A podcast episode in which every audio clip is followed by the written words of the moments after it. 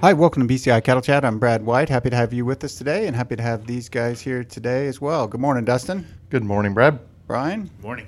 Philip, Hey, Brad. and Bob. Hello, guys. We're happy to have you guys listening to us here on our BCI Cattle Chat. We also have a new podcast that's out called Bovine Science with BCI. That one's a little bit different format, a little more in depth on some different topics. We've talked about antibiotics, talked about nutrition, talked about reproduction, and a few other things. So join us for that. You can download it the same place that you get this podcast. Today's podcast, we're going to talk about creating your 2023 plan. So a lot of times, January, we're planning stuff out. We'll talk a little bit about that, get you guys' opinion. We'll also talk about, as many times we have discussed, body condition scoring. How do you learn how to do that if you're not proficient at it? And what are the big takeaways that you want to learn? And then we'll follow up with AJ Tarpoff, who talked to us about reviving new calves. So to start out with, I want to ask you guys a question. Today's question's a, a little bit different because I got a Christmas present that I thought was really cool, and you'll have to uh, settle a disagreement between my wife and I. So. We yeah, we know which where this is going. So I I got a thermometer that tracks the meat that you put on the smoker and you put it in and it tracks and it makes a really cool graph. And so after we get done smoking, I said, "Wouldn't it be cool if I could download this and put it in a spreadsheet and then look at it each time I did the smoker?"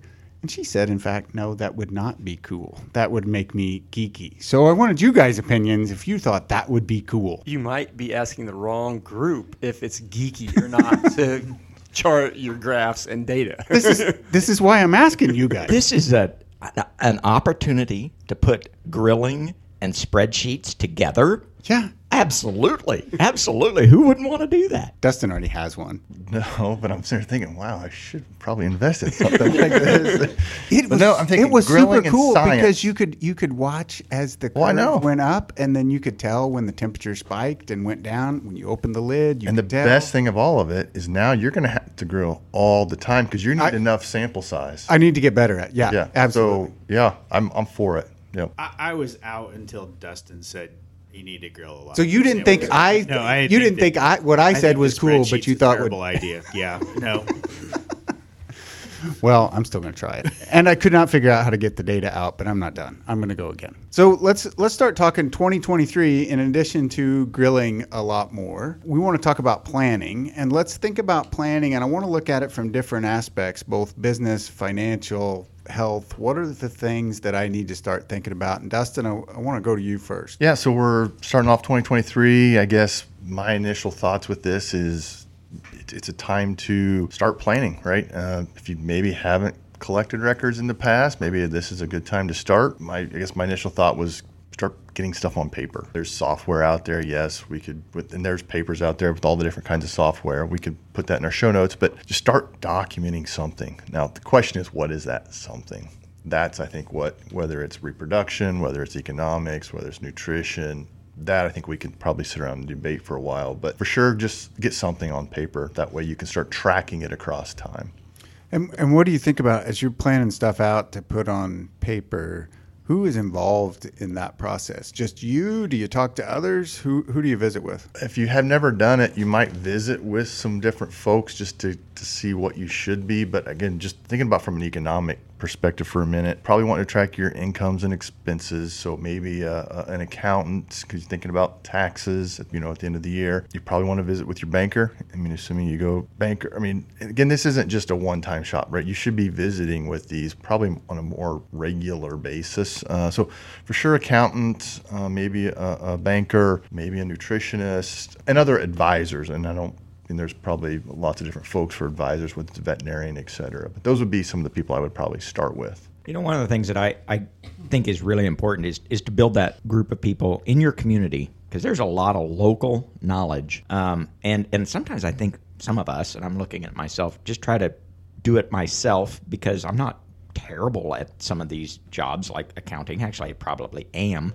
But I'm not comparing myself to people that are really good at it. And again, so building that local group of people and, and again, it's it's meeting with them frequently enough, but we're not talking about, you know, all the time, but get the input from people that are truly experts and then, you know, bounce several ideas off of other people and you the cattlemen are still going to make the final decision on how you want to run your ranch and your cattle but get some ideas from other people. So you guys have made it, and now as as we discuss it, what I'm hearing is I need to talk to some other folks. I need to sit down. I need to write stuff out. And now it has shifted to my to do list that will be done when I have a free day. So when I have an entirely free day, I'm going to sit down and do this. Is that is that where we need to be? No, I don't think you want to wait just until you get a free day because that free day becomes well, I'll do it on Friday. Well, maybe next Friday. Well, just spend a few minutes every day.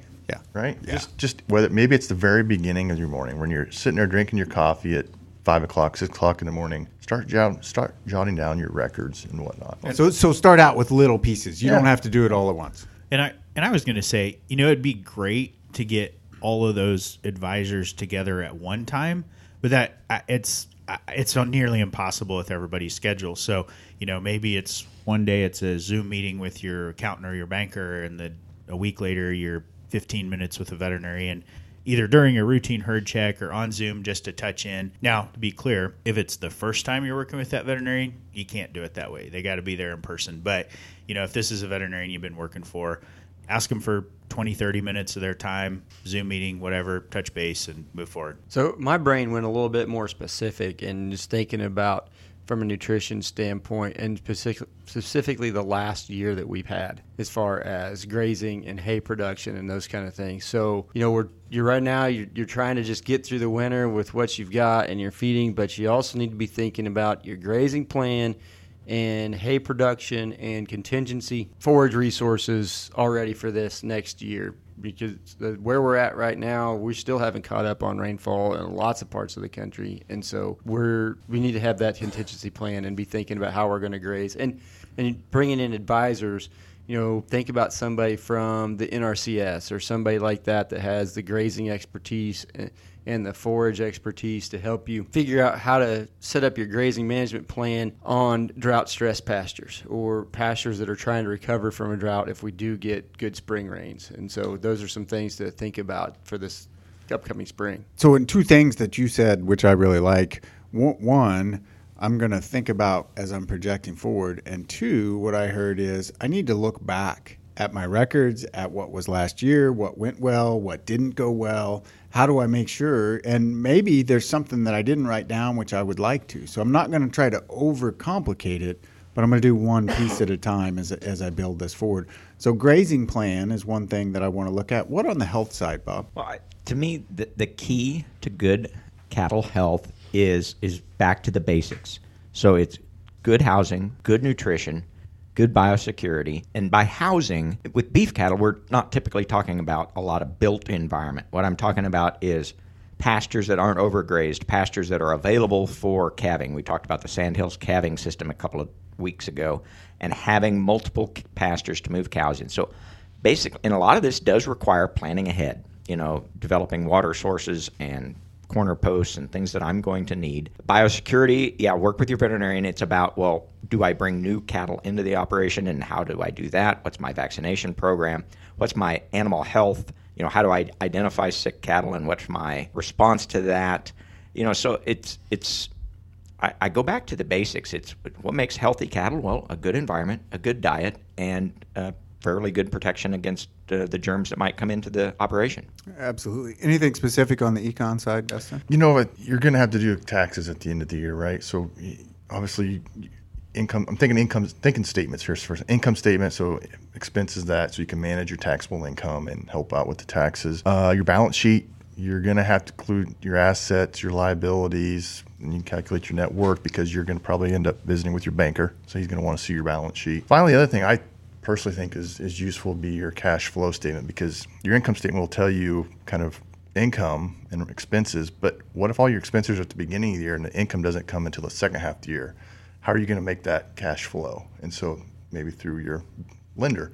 So I think cash flow, knowing when the money's coming in and when it's going out, and where it's coming from, where it's going, because that just again helps you. It'll help you manage your your income and your expenses a lot better. So not just profit and loss, but also cash flow. And I think all those are important. And this is a, a great lead in as you guys talked about some of the some of the record keeping, some of the things that we need to do Great time to plan it out this time of year. Those records are important. We actually went through a few of our cows uh, actually over Christmas break, and our third grader helped write stuff down for us. And we got done, and I went back and I was looking at it. I said, What does it say? Because he had written something by one cow number. I said, What does that say? And he said, Feisty.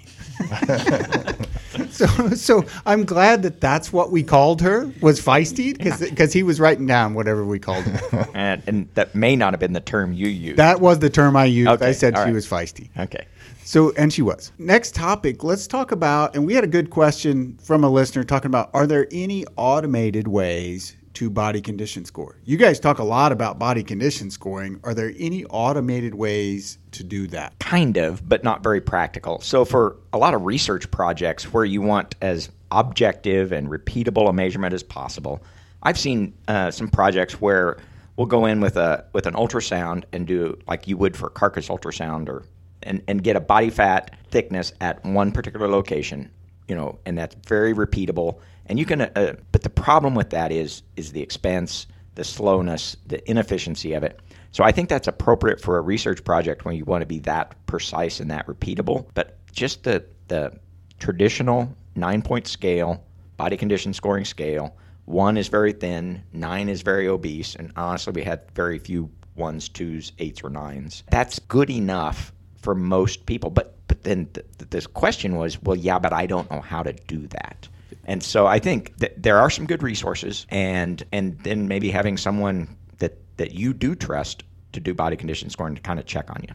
Yeah, Bob, there's some about every extension service throughout the country and every state has a publication talking about how to body condition score cows with some pictures. Now, pictures are a good tool to kind of start with, but they're not the greatest as far as trying to learn from scratch because every cow looks a little bit different. And so you got to kind of do some practice with somebody to help you basically what you're trying to do is you're trying to set your subjective visual to an objective value and so you've got to train your eye to look okay what does a body condition score 5 look like how much cover does she have over the ribs how much cover does she have over the hooks and pins and the tail head and those kinds of things Well, and I don't know. I, I subscribe to the Goldilocks body condition theory, which is she's a little too fat, she's a little too thin, or she's just right. So if I think if you're starting out, I think that's probably good enough. And and even if you're working with somebody that's really experienced, if if you said a five and they said it's a four or a six, it's okay. That's okay, you know. And and some of this is what what are you body condition scoring for? What's your goal? Like, you know, is it because you want to break the herd into several groups to manage their nutrition differently, or do you just feel like you want to? Do you need to feed more or feed less for the whole group, right? So all of all of that kind of depends on how precise you need to be. If if you just want to know if you've got to feed your herd a little more or a little less, you're probably close enough, right? If you're one or two within one plus or minus you're fine that'll give you a good indicator the pictures are a good guide so i i don't i guess i don't get terribly fussy about whether you're exactly on with somebody that's more experienced because it is subjective and i've done it but i've been off by one or one plus or minus before too Well, and I think that's a great point, Brian. Don't overcomplicate it. And I like your Goldilocks theory. They're they're too thin, they're too fat, or they're just right. And what you're really looking for, you also brought up the goal of the operation. And what you're really looking for is, do I, am I starting to get too many thin cows? So it's not whether you're right on an individual cow, because you'll be right on the herd as you look through. Yeah, I totally agree. I, I really like the concept of don't overcomplicate it. And, and a nine point scale almost can be a little bit intimidating because the decisions we make are does this cow or this group of cows need more feed or are they about right? I'm probably not going to take a overconditioned cow and reduce the feed. So it's really stay the same, add more feed. That's a pretty much yes, no. She's good enough or more than good enough, or she's not. And so a nine point scale kind of intimidates some people because, well, what if I call her a six and you call her a seven or four or five? And the reality is, do you want to feed her more? Do you think she needs more feed, or do you think she doesn't? And that's both as an individual, if you're going to do some segregating, or as a group. And, and I think writing it down is important because the tricky thing is if you're feeding, especially this time of year, you're feeding the cows every day, or you're out with them every day and you see them. you don't see those gradual changes because it changes over time so slow. They don't change a body condition score in a day. They change a body condition score in a few months. So you don't see that unless you write it down. Then you might start to notice some differences because it takes some time. Yeah, I mean, so you think about a body condition score as far as weight goes is you know 80 to 100 pounds on a cow is a change in one body condition score. So on a you know 1300 pound cow, can you really tell the difference between a 1200 and a 1300 pound cow when you look at them? Probably not. And so it takes time, and it's again judging your your eye judging a difference from what you saw before. It's not that you can go look at a cow at one time and say, "Oh, she's 100 pounds lighter than she should be." No, she is losing weight based on what I looked at her before, and so it takes uh, you know a month or so for that to happen. Well, and the other thing too is if you really want to get good at this, practice, right? You're not going to do it just once on the whole herd once a year and then, you know, I I would tell people like as you go see cows, pick 3 or 4 body condition score. You know, do it do that once a day, once a week, whatever, and and then you get it not only do you get better at doing body condition scoring, but you get a better assessment of your herd over time. Excellent. Good points, guys. When you're starting to take off on body scoring, and and Brian's Brian's last, so the Goldilocks principle and just do it, right? Is Brian's advice on body scoring. So I think both those are good piece of advice. We wanted to catch up. We talked some with Dr. Tarpoff from KSU Animal Science last week. We were talking last week about reviving calves, and we didn't get through quite everything we wanted to talk about. So we had Dr. AJ Tarpoff back from Kansas State Animal Science here, and he does our calving schools here in the state, does a fabulous job. And we had some more things that we wanted to talk about. So, AJ, one of the things that I have seen a lot of times, you get a, a newborn calf, it's been in dystocia, difficult time. Somebody says, Hold him upside down because we can get the fluid out of his lungs. What are what are your thoughts on that? No, that's it. That that come that question comes up a lot, and it's uh, you know the thought process behind it. You know, it's like oh, if there's fluid on the lungs. Unfortunately, when we hang calves upside down, it's actually it's it's counterproductive, right? The lungs, you think about them, they're really light, they're fluffy, they should be full of air. Uh, the guts, you know, they're that that's that's where all the muscle is. That's where all the weight is, and the muscle that actually has to open up that that airway is the diaphragm. And when all of the pressure of the abdomen is now being pressed and actually keeping the lungs small, the calf has to work extra hard to just to be able to breathe for the first time. And any fluid that really comes out, that that lung, the lung itself is not open at birth. They have to take that first breath. So any fluid that comes out is actually coming from the stomach and not coming from the airway. Yeah, because you will see fluid come out if you hold a calf upside down, but it's coming from his stomach, so not not all that helpful. Some of the other things we talk about, Bob, or we see done putting straw up their nose. Mm-hmm. What are, what are your thoughts on that? I think really what we're trying to do when we when we do that is to to basically stimulate kind of a cough reflex, kind of a stimulate that calf to take a breath. And so I, I don't know if it's if whether we're hitting a pressure point or we're just making them mad or whatever, but, but squeezing the nose, you know, like right in the the septum between the nostrils, squeezing that, putting a uh, straw up there, those types of things. A lot of times those calves will kind of shake their head and, and do what we want them to do, which is take a big breath. Uh, so uh, you know, there's I, we we talked about there's not a lot of really strong research for some of these things that we try, but a couple of these things I think are are they make a lot of sense. You know, get that calf to shake his head, stimulate, get him, you know, get his attention basically enough that he'll take a big breath. And and that's where we're trying to get them to take a breath, and we and we are trying to kind of mimic nature. There was actually some stuff done in horses where they actually did a, a little bit of a squeeze on the baby horses, right, AJ, and it, and it showed some benefit. Yeah, and there's there's been several articles, uh, you know, in popular press talking about it's called the Madigan squeeze. Uh, so if anybody wants to look that up, but the Madigan squeeze, it's uh, the thought process behind it, the physiology makes sense. So there are these uh, neurosteroids that are in the brain that get released while they're in utero, inside the womb before birth. That's basically why the animal doesn't sit there and kick and try to run inside the womb. It keeps them kind of sedated. So Which is which is probably beneficial for both it and the mom. Correct. Uh, so we so we have this uh, you know basically naturally sedated calf inside the womb, but then there's a series of processes that should downregulate or suppress the amount of neurosteroids being released. And usually that happens going through the calving process or the foaling process in, in you know in horses. So what happens if it was a C-section or along these lines that we just have this dummy foal? Okay, I'll talk about it on the horse side. So we have this dummy foal. So well, how do we downregulate that? Well, what happens naturally if it was a C-section? They, you know, they miss the opportunity to go through the birth canal.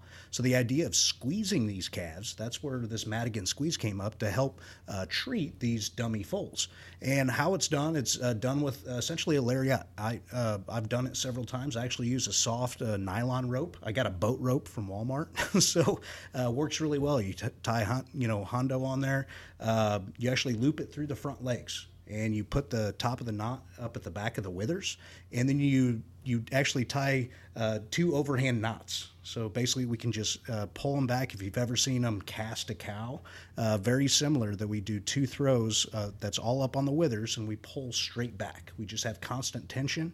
Um, and if the animal's standing and just weak and kind of dummy, uh, they will lay down. It's it has a really strong sedative effect. They lay down. We keep constant tension for about 20 minutes. After 20 minutes, we release it, and it's like uh, two, three, four, or five seconds. All of a sudden, snap. It, they snap out of it and they jump up. And but the idea is getting rid of that neural steroid. There are quite a few people that do it with cattle. And and the kind of half hitches. So you described it as like you're casting a cow, mm-hmm. right? And so many people have cast a cow, and you sometimes you cast a cow, you'll tie a lariat around the neck, not in a way that it's going to get tighter, but around the neck in front of the shoulders then you do a couple half hitches. But in this case, you're saying you're going to go by the front legs. In between the front legs. In between so the front legs. Drop the loop between the front legs, and then you do the two half hitches directly on, you know, behind those. So you have the loop. So all the pressure is on two. the chest. Yeah, basically. all the pressure not the, the, chest. abdomen. Correct. The chest. Okay. And not the neck. And not the neck. And not the neck. Yep. yep. So you've got everything a little more condensed than if you're casting a cow, you've kind of got it spread out on how you're doing it. But here, you've got it on the chest you pull back they, and you get it straight back behind them to give that pressure for 20 minutes. And I, I know a lot of producers are like, well, I'm not going to stand there and hold this pressure for 20 minutes. Well, that's okay. You can tie it off to a you know a post, something like that, just to keep enough constant tension on the on that calf for 20 minutes. Is there much data out there on a Madigan squeeze with a calf? Not to my knowledge. Uh, however, this is, truly is a do no harm if there truly is a neural steroid issue, you know, that, that that's still suppressing this calf from, you know, its ultimate vigor, it takes 20 minutes out of your day and it truly is a do no harm. Now, there's other issues where we can have a dummy calf and a very weak calf early in life. If this could potentially help, it is a do no harm and it may be something to try, assuming we do it right. Yeah, absolutely. Do it do it well and I'd say look it up, get a diagram if our description is a little bit confusing, but make sure that you do it right and make sure that you put some pressure on there. And and this is one of those things if you work with your veterinarian, they can teach you the technique and if you get one of these calves and he's not really responsive, this would be a good first step, right? As AJ said, it's a do no harm. So do this first. If he's not responding, call your vet. Do this while you're waiting for the vet to show up, and then what if he gets there? Great, we're good. Or if he gets, he's good. You can move on, and if he's not, then we can move to the next intervention or the next intervention, which is probably a little more than just a squeeze. And now there is a limit uh, on how long we we can wait on this. Most veterinarians that use it routinely in calf ranches and things like that that I've talked to and had this conversation with, it's really within a 48 hours if we're going to use this technique, it's not you know a week old calf. It's within the first two days of life that we can see some of that added benefit. But that's generally where we're sitting. Excellent information, AJ. Thanks for making time to come back and join us again. Yeah, happy to be here. And we appreciate you guys listening along as well. As always, if you have questions, comments, or things you'd like us to talk about, send us an email at bci at ksu.edu.